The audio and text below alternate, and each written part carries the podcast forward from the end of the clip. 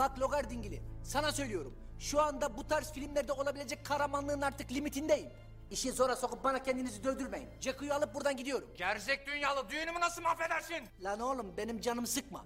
Sevgili korallar, şimdi size bu terbiyesizin ne mal olduğunu göstereceğim. Bob, 216.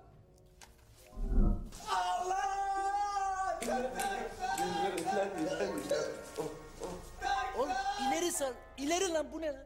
İleri. Herkese selamlar, ben Yiğit ve burası Aklın Yolu. Arkanıza şöyle güzelce bir yaslanın ve bugünkü bölümün keyfini çıkarsın. Eminim ki bu podcast'i dinleyen insanlar yani siz iyi insanlarsınızdır değil mi? Yani ben kötü bir insanım diyen var mı aranızda? Eğer varsa e, onları Instagram DM kutuma bekliyorum. Evet, herkes iyi insan olduğunu düşünüyorsa, o şekilde kendini tanımlıyorsa, ulan kim bu kötü insanlar? Ben çoğunlukla hayatı bir dramaya benzetiyorum, bir filme benzetiyorum. Ve neredeyse her dramda olduğu gibi zıtlığın ve kötülüğün temsili olması için ilk perdede bir kötü adam tanıtılır. Goro üzerinden felsefe anlatan ilk kişi olarak tarihe geçmek istiyorum. O yüzden şimdilik kötü karakterimiz Komutan Logar olsun. Komutan Logar'ı hatırlatayım size. Logar, Goro gezegeninin komutanı. Yani karanlık taraf. Ender'in ve pis amacı da Goro gezegenini ele geçirmek. Yani kısacası güç. Evet genelde kötü karakterler bunun peşindedir değil mi? Güç. Peki bir şey soracağım. Toplumumuzda da insanlar güç aramıyor mu ya? İş yerinde terfi almanın daha fazla para kazanmanın amacı da bu değil mi? Gariban dediğimiz işçinin eline fırsat geçse fabrikanın başına geçmek istemez mi? Yani fabrikanın sahibi olmak istemez mi? Neyse. İyilik ve saflığı temsil eden de baş karakterimiz aydınlık taraf yani Arif Işık. Filmde her ikisini de Cem Yılmaz canlandırıyor. Cem Yılmaz'ın içerisinde Komutan Logar karanlık tarafı temsil ediyor. Arif Işık ise aydınlık tarafı temsil ediyormuş gibi düşünün. Ee, bu podcast bu bilgi ışığında devam edecek. Şimdi baştaki soruya tekrar gelelim. Herkes iyi ise kim kötü? Yani tüm zıtlıkların bir denge üzerine kurulduğu evrenimizde iyiliğin zıttı olarak kötülük de olmak zorunda. Ama toplumda ve sokakta sadece iyi insanlar görüyoruz öyle değil mi? Bakın bu toplumun inanılmaz bir özelliğidir. Aslında herkesin içerisinde iyi ve kötü eşit derecede bulunmakta. Fakat diğer insanları göstermek istediğimiz taraf her zaman aydınlık tarafımız. Ve aydınlık tarafımız dış dünyaya gösterdiğimiz tek taraf. Aydınlık tarafımız yani Arif'in istekleri olduğu kadar karanlık tarafımız olan Logar'ın istekleri de var. Ve bunlar birbirinden çok farklı. Buna insan ikiliği deniyor. Yani diğer insanlara gösterdiğimiz maskenin arkasında kimseye göstermediğimiz antisosyal yıkıcı özellikler, arzular ve dürtüler var. Mesela sokaktan geçen birine neler yapmaktan hoşlandığını sorduğumda bunu hoşlandığı şeyleri öğrenmek için sorarım öyle değil mi? Karşımdaki muhtemelen işte kitap okumayı, film izlemeyi, belki de ilginç farklı bir hobisini söyleyecektir. Ama kimse yatakta partnerimi domine etmekten hoşlanıyorum demeyecektir. Fakat belki bundan hoşlanır. Hatta belki de diğer anlattıklarından daha da fazla hoşlanır. Platon'un Devlet kitabında şöyle yazar. Her birimizin içinde hatta en ılımlı görünenlerde bile korkunç, vahşi ve kanunsuz bir arzu vardır. Nietzsche şunları söylüyor. İçinde barındırdığımız ve korktuğumuz vahşi hayvan da dahil olmak üzere insanlara vahşi hayvan korkusu yüklenmiştir. İşte buna içimizdeki canavar diyoruz. Karanlık taraf. Komutan Logar. Komutan Logar'ı demiyor, onu ben diyorum. Göte de bu konu hakkında çok ilginç bir şey söylemiş. Hayatım boyunca kendimi yaparken düşünemediğim hiçbir suç göremedim. Korkunç. Fakat bu arkadaşların ötesinde tüm hayatını insanın içerisindeki karanlık tarafı keşfetmeye adayan bir adam var. 20. yüzyıl psikoloğu Carl Jung. Bu abimizin dediğine göre çocukluk yaşımızdan başlayarak iki farklı benlik geliştiriyormuşuz.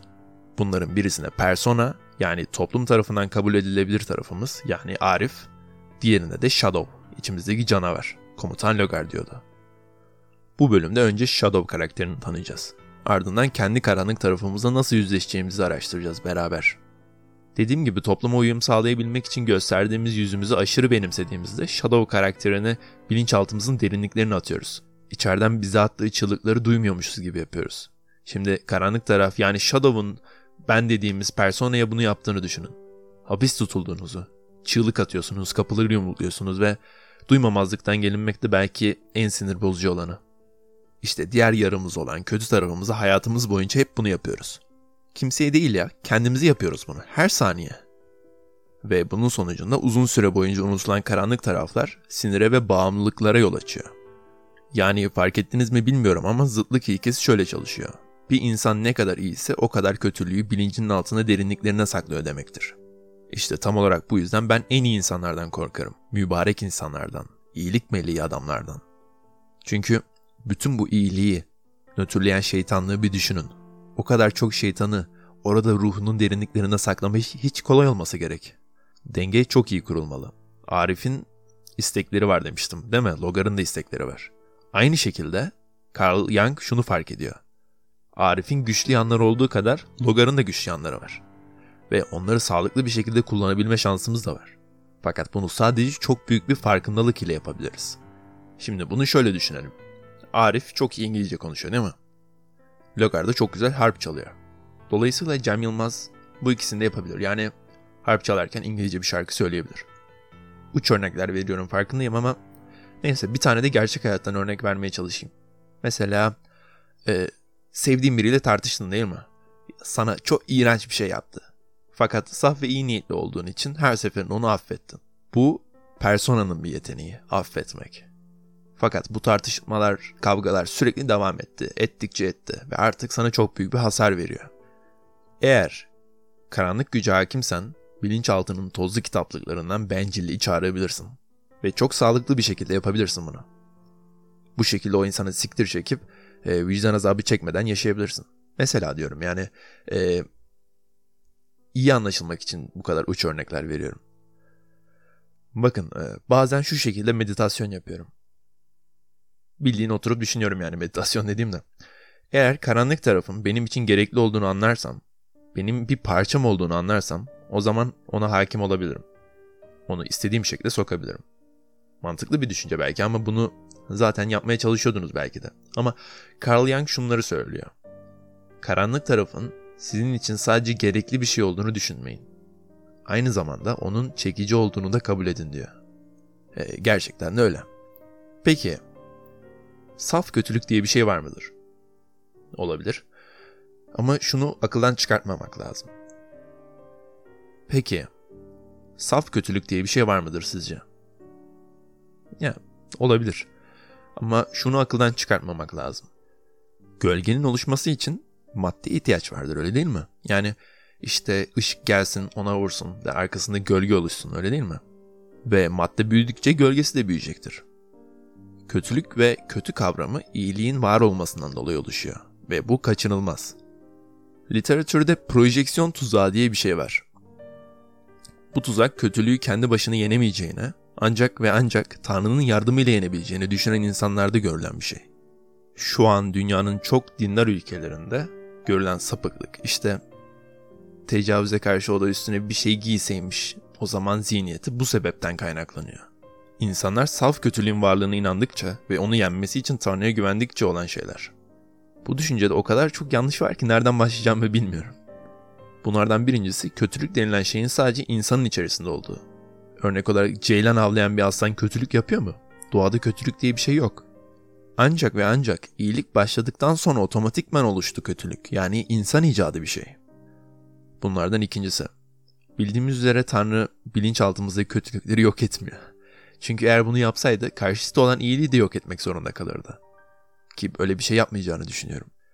3. Eğer Tanrı varsa ve her şey kadirse ve saf kötülük de varsa Tanrı kötülüğü de yaratmıştır. Bu da demek oluyor ki Tanrı mutlak iyi değildir. Aynı şekilde eğer Tanrı aynı zamanda mutlak iyi ve her şey kadir ise buna rağmen kötülük varlığını sürdürüyorsa böylece her şey kadir değildir demektir. Biliyorum bu çok klişe bir şey farkındayım. Ama burada Tanrı'nın olup olmamasını tartışmıyorum. Konu sapmasın. Demek istediğim insan bilinçaltının derinliklerine sakladığı sapık saplantılı düşünceleri, o tarafını keşfetmeyip, onu anlamayıp, orada tutmak için Tanrı'ya güveniyorsa, karşımıza çocuklara tecavüz eden bir sürü cübbeli adam çıkıyor. Yani benim tek derdim onlar. Yoksa inancı olan insanları rahatsız etmeye çalışmak değil. Burada beraber düşünmeye ve tartışmaya çalışıyorum. Yani herkes bir şeylere inanır. Ben de inanıyorum. Ama cahillik şurada başlıyor. İyi olan her şeyi insanlara lütfedip, dünyada olan kötü şeyleri de şeytan üzerine yıkmak. Kendi içindeki şeytanla yüzleşmemek çok kolay olmalı. Bölümün başına sormuştum. İyi bir insan mıyız diye. Bu bölümü dinledikten sonra ne cevap vereceksiniz çok merak ediyorum. Neyse efendim. Gölgenin kendini ifade etmesinin bir başka yolu da parapraksidir. Bu bir bozukluktur ve Dr. Freud tarafından keşfedildiği için buna Freudian kayma diyorlar. Bilinçsiz bir şekilde bastırılmış bir dileğin veya iç düşünce treninin müdahalesi nedeniyle ortaya çıkan konuşma, hafıza veya fiziksel eylemlerde hatalardır. Genellikle sosyal olarak utanç verici olaylar, bilinçaltının daha fazla keşif ve ifade gerektiren ve gölgeyle yüzleşmeyi gerektiren yönlerini işaret edebilir. Dr. Young iddialı veya kibirli olmayı teşvik etmiyor. Bunun yerine karanlığın güçleri konusunda farkındalığı ve ustalığı teşvik ediyor. Sorunlarla başa çıkmamız gerektiğinde içgüdüsel olarak karanlık ve karanlıktan geçen yolu denemeye direnmemizden bahsediyor. Sadece kesin sonuçlar duymak istiyoruz ve bu sonuçların ancak karanlığa gidip tekrar geri döndüğümüzde ortaya çıkabileceğini tamamen unutmak istiyoruz. Ancak karanlığa nüfuz etmek için bilincin sunabileceği tüm aydınlanma güçlerine ihtiyacımız var. Dr. Young bu alıntıyı ifade ederken gölgeyle yüzleşmek son derece zor olduğunu da belirtiyor. Birçoğu derinlerde tamamen erdemli, özverili ve iyi insanlar olmadığını, bencil yıkıcı, hatta ahlaksız dürtüler ve kapasiteler içerdiğini kabul edemezler ve etmezler. Çoğu insan kendini kör bir iyimserlikle aldatmayı tercih ediyorlar. Böylece komutan Logar bilincin derinliklerinde olduğu gibi parçalanmış bir birey olarak kalacaktır. Komutan Logar dünyalılardan tiksiniyor değil mi? Onları kaçırıyor, onları köleleştiriyor. Onları hapsediyor. Aslında biz de ona bunu yapıyoruz. Gerçek kötü kim peki? Olay şurada. Gölgenin sadece kişiliğin yıkıcı ve kötü yönlerinde değil aynı zamanda güçlü, yaratıcı ve kudretli yeteneklerinde barındırdığı fikri. Bazen gölge yenilenmenin kaynağıdır. Yeni ve üretken dürtüler egonun belirlenmiş değerlerinden gelemez. Bu bizi gölgenin kişiliğimizin kapısı olduğu temel gerçeğine getiriyor. Gölge bizi kişiliğimizin bilinç dışı kısmı hakkındaki ilk görüşümüzü gösterdiği sürece benliğimizle tanışmanın ilk aşamasını temsil ediyor. Aslında bilinç dışına ve kendi realitemize erişim yoktur ancak gölgede. Ancak şimdiye kadar görmediğimiz veya görmemeyi tercih ettiğimiz o parçanın farkına vardığımızda soruları geçebilir ve beslendiği ürünleri ve dayandığı temeli bulabiliriz. Herkese karanlık tarafıyla mutlu günler dilerim.